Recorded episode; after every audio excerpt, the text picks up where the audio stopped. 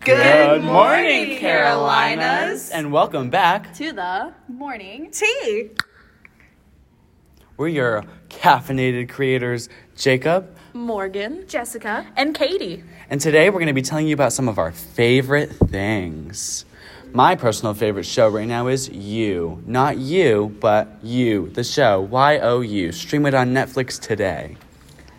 Now, same with Jacob. My favorite show that I'm going to recommend is Friends. Friends is the best show whenever you're in a happy mood, a sad mood, whatever mood.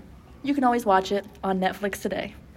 My only recommendation is staying hydrated. There's nothing more important than maintaining a healthy digestive tract. And I'm going to recommend the Starbucks Sweet Cream Cold Brew because I always need that extra dose of caffeine in the mornings to keep me going through class. Sounds good, friends. Thanks for all your great recommendations.